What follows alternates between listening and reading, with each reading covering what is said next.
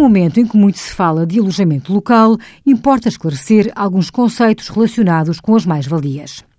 Se uma pessoa detém um imóvel no seu património particular e o afeta a uma atividade empresarial, que pode ser alojamento local ou outra atividade, esta transferência é uma operação geradora de mais-valias suscetíveis de tributação no âmbito da categoria G.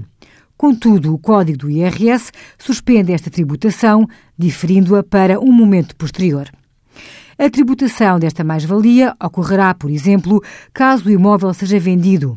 Neste caso, a totalidade da mais-valia obtida será repartida entre as duas categorias de rendimento B, atividades empresariais, e G, incrementos patrimoniais.